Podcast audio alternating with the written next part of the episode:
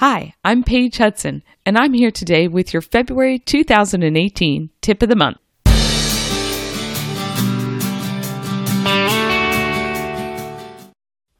Here's this month's homeschool science tip Get together with a friend to do experiments.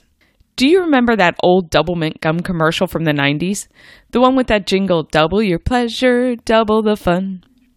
Well, getting together with a friend to do experiments is like chewing a stick of Doublemint gum for your homeschool science plans.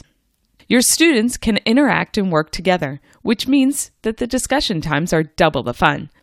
Plus, you get to share the burden with another teacher, which will lead to chatting shop, making the time double the fun for you. You can get together with friends by joining a local co op or by setting up a time to meet with a friend each week or month to do the experiments.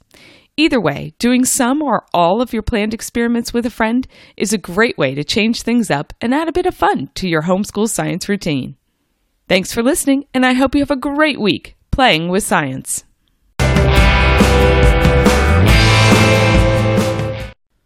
I trust you've been encouraged by this homeschool science tip of the month, which is sponsored by Elemental Science. If you've enjoyed this tip, would you take a moment to leave a quick rating or review on the Tips for Homeschool Science show?